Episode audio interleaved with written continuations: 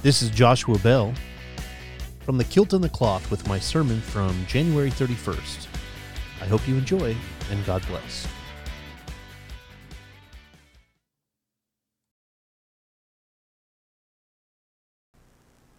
My scripture this morning is taken from the book of 1 Corinthians, chapter 8.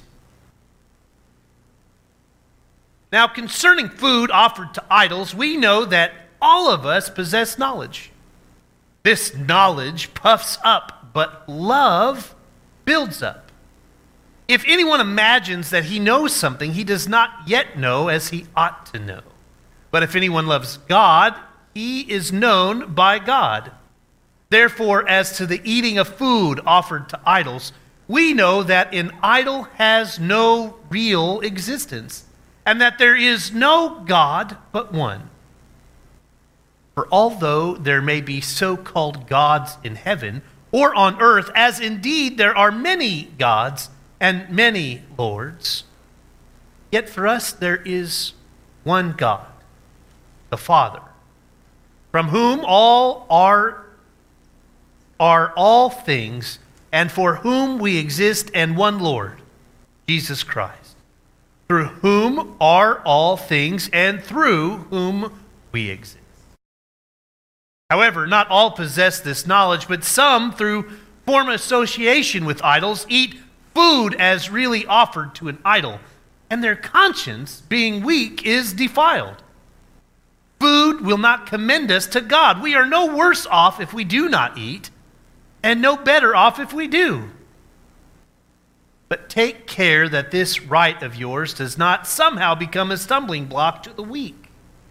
For if anyone sees you who have knowledge eating in an idol's temple, will he not be encouraged if his conscience is weak? Defeat, to eat food offered to idols? And so, by your knowledge, this weak person is destroyed, the brother for whom Christ died thus sinning against your brothers and wounding their conscience when it is weak. You sin against Christ. Therefore, if food makes my brother stumble, I will never eat meat, lest I make my brother stumble. May God bless the reading of God's holy scripture. Amen.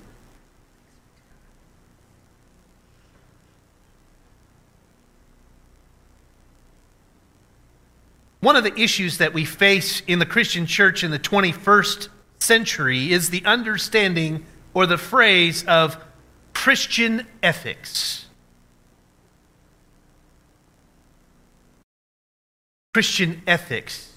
For example, the aim of it is not stoic, it's not self sufficiency, which requires proper knowledge. Rather, it's an aim, is the benefit and advantage of a brother or sister, according to Paul. You see, once one's theology is properly in hand, it is especially tempting to use it as a club on others. This does not mean that knowledge in, in either irrelevant or is unimportant, but that it, it cannot serve as the primary basis of Christian behavior. In Christian ethics, knowledge must always lead to loving service. You see, love is not just a sentiment, it's not just a feeling. Love works, it acts, it does things. And the chief thing it does is to edify, build up, cause growth in each of the persons who engage in it and who are engaged by it. Love restores. Love encourages. Love makes whole.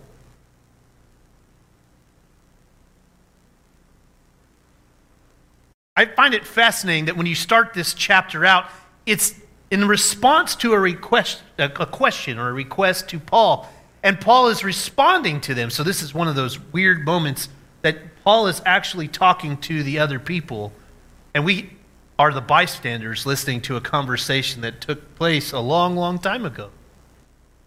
It still speaks to us today.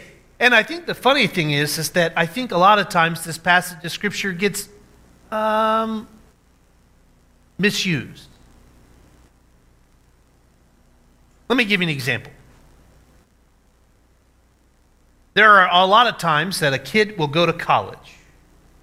And after the first semester and taking their introduction to philosophy class, they come home, they walk into the door, and they are true philosophers after their first philosophy class in college.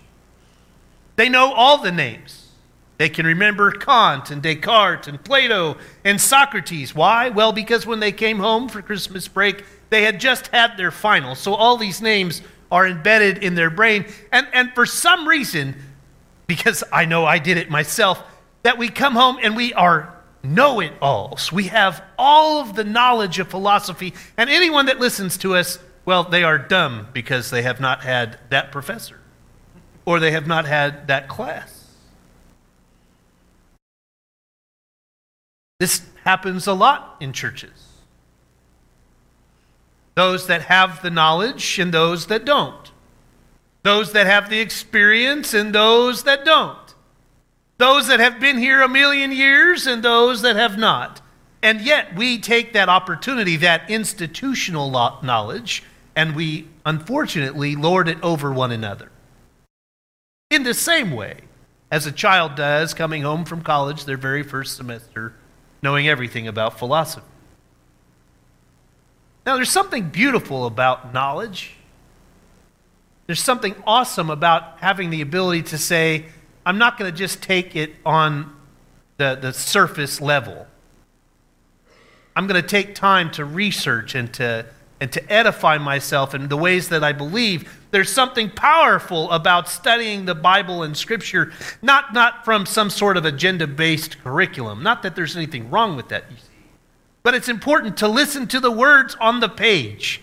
And the only way that you can do that is by gaining knowledge, by spending time with one another, devoting part of your life reading Scripture. That knowledge isn't now, in the world that we live in, isn't just yours to have. It's to be shared, it's to be used with one another. So that's the first part of chapter 8. Second part about this is the food. You just can't go away from it. And for those of you that don't know exactly what's going on, what's happened is, is that the church of Corinth evidently is, is eating the food from the false gods' uh, temples. So they're going into the temple after they've done their burnt offering and are taking it and eating it. And Paul is like, well, I mean, I mean, I know you're hungry. I know you've got to eat, but is that really a good place to eat food from? My daughter and I have been having this conversation about the, the movie Dogma. And for me, I have a, a, a, struggle with the understanding of the word dogma. It's a, it's a very inappropriate movie. Don't tell anybody I watched it. But it's one of those great movies in the sense that it talks about faith. And sometimes the traditional aspects of faith that seem to have a superstition tied to it, like Paul's talking about here. Part of the problem that we have in the Christian church, disciples of Christ, is, is that we say that we have no doctrine, but we do. We have an understanding of tradition, like our aspect of communion, for example, is that remembrance meal, that Last Supper, is our focus for communion. So that's our tradition. Now, dogma would be the way that we carry that out. Now, that's where we, as the Christian church disciples of Christ, vary in every congregation that you go to. You'll have some that do a high church thing. They bless the bread and they bless the, the juice in such a way that, that looks and can sound like our other Christian brothers and sisters. And then you have some that are as easygoing with it that they'll have milk and Oreos every time that they do it. For us, it becomes really important that even though we have the tradition, that our dogma does not guide that. So, in some ways, our superstition is, is that we have to have communion every week. Another superstition that we might have might be the fact that baptism, for some reason or another, is the only way to save grace or give and extend grace. Now, that's a conversation for another day, but it's these things that we do in our tradition that create these places of knowledge. So, if you're not a part of us, you don't know what's going on. So, the only way that you'll find out is if we impart that knowledge. There was another movement of Christians that did that. We called them the Gnostics. And they hid all of their stuff inside these little clay pots and they stuck them in the little caves. And there, it's a little small place called the Dead Sea. And we didn't find them until centuries later, where all of a sudden the knowledge was shared with the rest of the world. And it was beautiful how that took place because not one movement said, We will be in charge of these texts It was shared globally. So, why am I making such a big deal out of this? Well, because Paul is talking to a p- group of people like us that are looking past the superstition and saying, I'm hungry. And he says, Well, I know you're hungry, but I want you to think about what it looks like when you go into that false idol's temple, number one. And then number two, you take the food out of there. Now, I know in the back of my head as I'm having this conversation with you that if somebody comes in and they take a rack of ribs and they burn it on the altar in a, in a false idol's temple of any kind, and if they throw the stuff on that, and I happen to be walking by and I'm starving, and I know nothing about that false idol or could care less anything about it, and I see that rack of ribs sitting on that altar, I guarantee you I'm eating it. Because it means nothing to me. But what Paul is saying, you need to watch out for those that are watching you. You have a responsibility to your brother and sister. You have some sort of knowledge that they have not been imparted with, and yet you are the only place that they have found the presence of the divine in your conversation. So, whether or not you believe in the superstition, you need to believe in the fact that people are paying attention to you. There's a massive aspect of tension here that Paul is bringing to us between knowledge and love. It's a challenge for us in today's culture.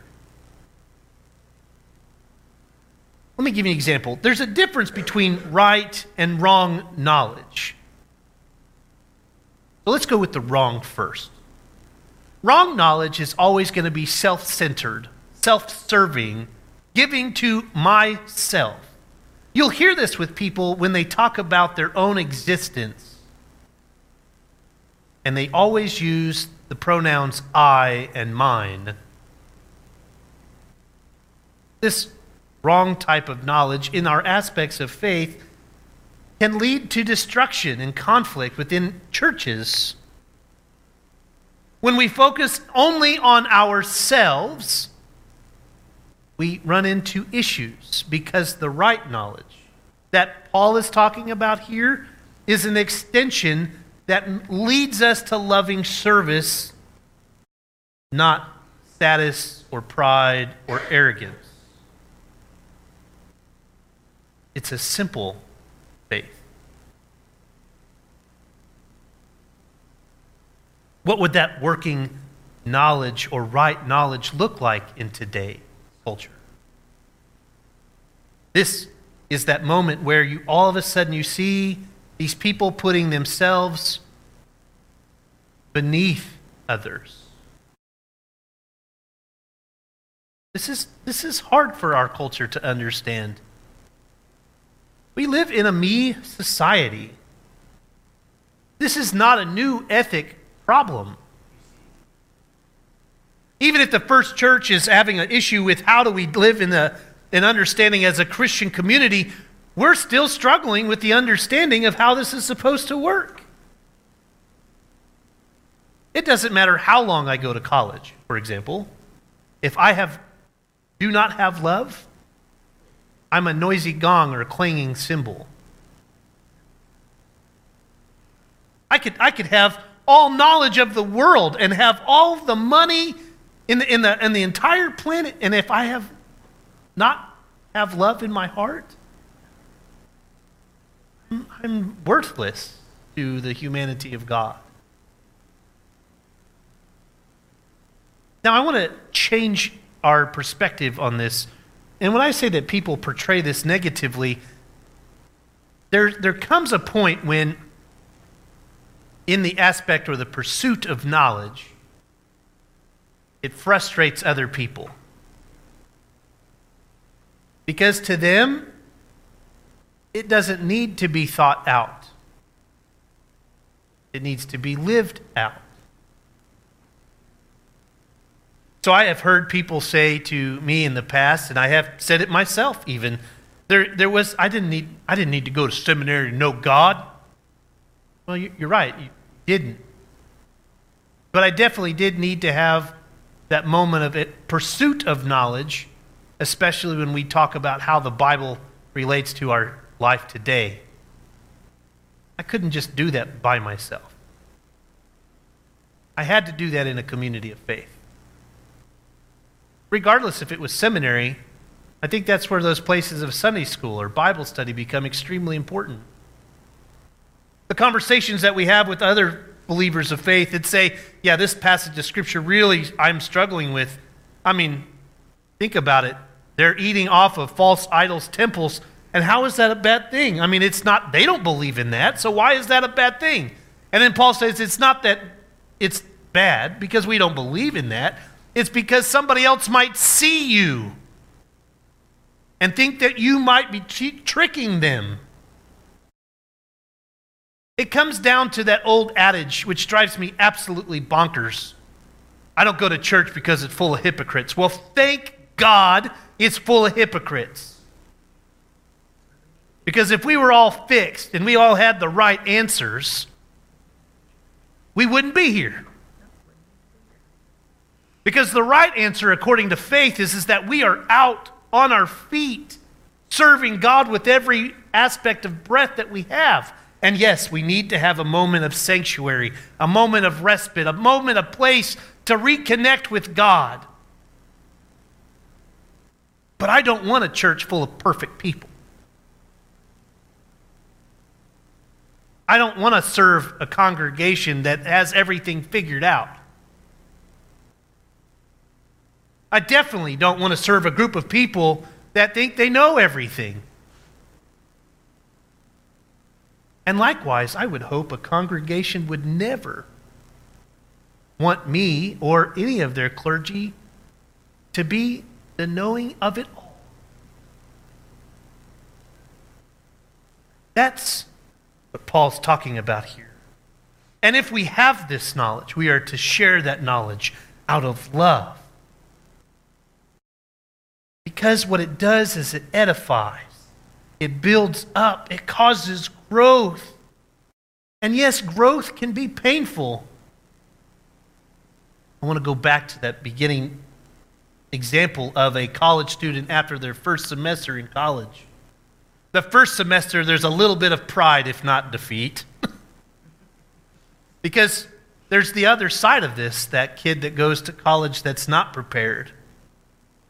And they sat in that introduction to philosophy class, and their brain is completely melted after the second week.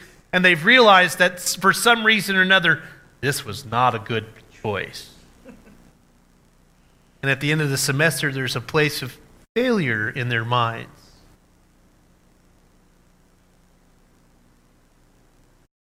Those are the ones that come in the place of worship.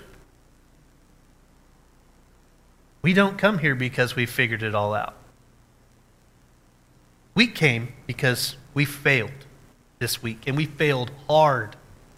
And we might have read some book that might have fixed it for that 15 minutes. We might have talked about it with somebody that that whole day I felt good. But the truth is, when we come to this place of worship, we're going in at a place of love to edify, to build up, and to cause growth in each of us. And growth can be painful.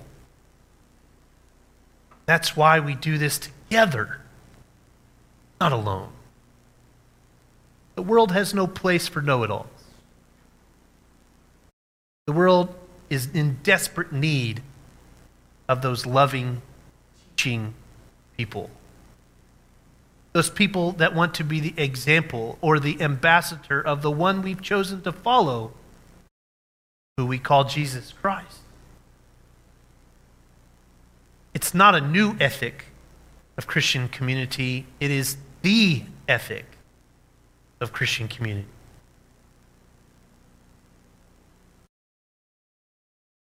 It's with this idea that we recognize that when we engage in it, with and those who are with us that are also engaged by it, that we recognize that that love restores, that love encourages, that love makes us whole. In the name of the Father, the Son, and the Holy Spirit. Amen.